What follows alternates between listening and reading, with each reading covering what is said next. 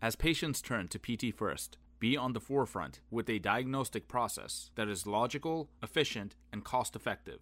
The McKenzie method of mechanical diagnosis and therapy puts patients first. Find a course in your area at McKenzieInstituteUSA.org. Defining Moment spotlights a particular moment, incident, or case that either led the writer to a career in physical therapy or confirmed why he or she decided to become a physical therapist or physical therapist assistant.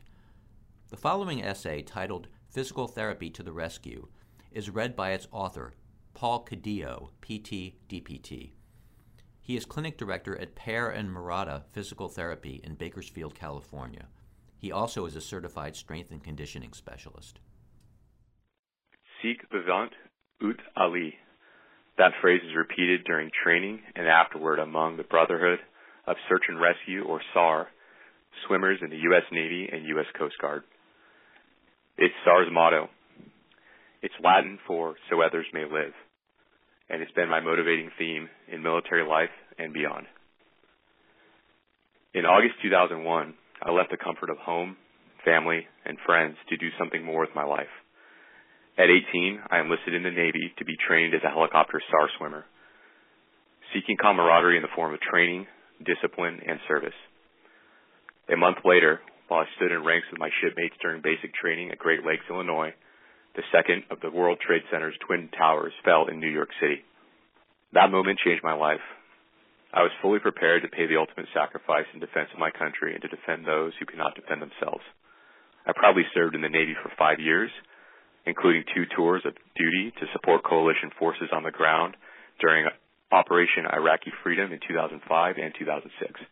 I later earned my doctor of physical therapy degree and now have been a physical therapist for 5 years.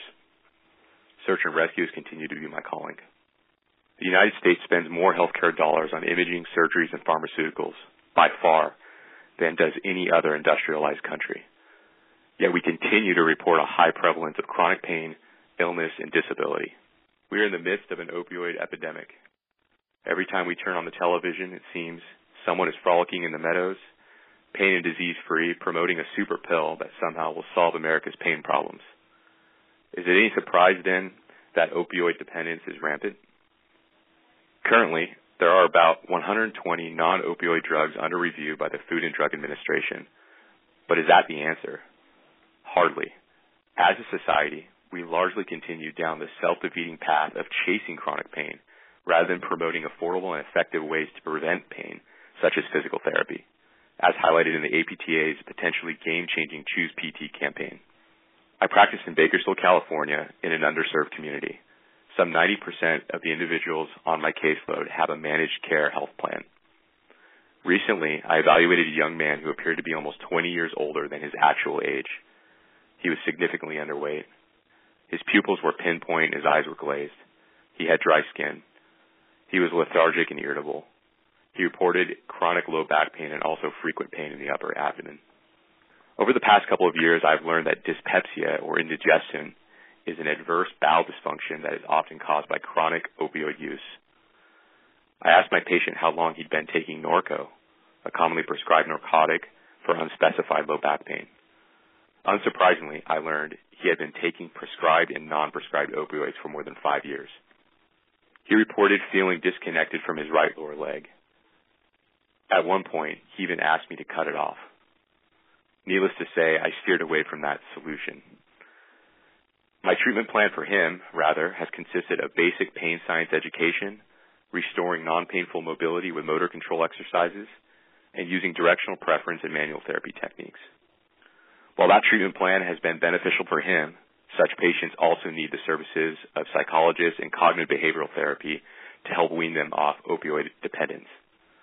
I try to connect them with the appropriate providers, but in our current healthcare environment, it's an uphill battle to get such patients the type of coordinated, intensive, and ongoing care they need. Another of my patients, who was in her mid-30s, also battles opioid addiction and chronic pain. Through her health maintenance organization plan, she's been taking Percocet since early 2015. Percocet is a combination of oxycodone and acetaminophen, which work together in the central nervous system to block pain by binding with opioid receptors and inhibiting inflammatory chemical messengers. This patient disclosed that she had been prescribed opioids by multiple providers. Her initial prescription was for 5 milligrams twice per day. That has escalated to 10 milligrams 3 or 4 times a day. Her appearance is one of overwhelming fatigue with a flat affect. I would describe her condition as one of conscious sedation. In an outpatient, orthopedics-driven environment in which 45-minute to 1-hour treatments are the norm, how am I to keep patients with drug addictions engaged? I had no training in my DPT program that covered physical or functional rehabilitation of individuals who have abused narcotics over the long term. Far too often, patients with chronic pain are prescribed physical therapy as a mere formality for the insurance provider, a pro forma precursor to imaging and surgery. But what if our profession was to become widely regarded as a key treatment in and of itself, obviating the need for less safe and more invasive care approaches? Also, is it any wonder that catastrophizing can result when patients are informed that byproducts of physical therapy may include degenerative disc disease, with disc herniation or even severe canal stenosis? Is it any surprise that individuals hearing such terms might not only respond favorably to calls for unnecessary testing or even surgical intervention, but that they might even seek those things? It's not difficult to see why chronic pain has become a leading industry within medicine, costing the United States an estimated $635 billion annually. I constantly search for answers and consult with other providers. Not that physical therapists are alone in this challenge. Providers across healthcare and around the world have learned that there is a dire need for more interdisciplinary communication, training, and willingness to work together to problem solve.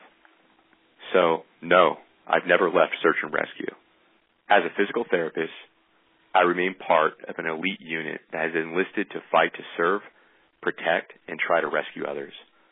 We are trained to optimize human function and help people recover from physical, neurological, and even emotional afflictions. We believe that the most realistic, lifelong prescription for optimal health is movement through exercise, not altering the body's chemical response through dose medications.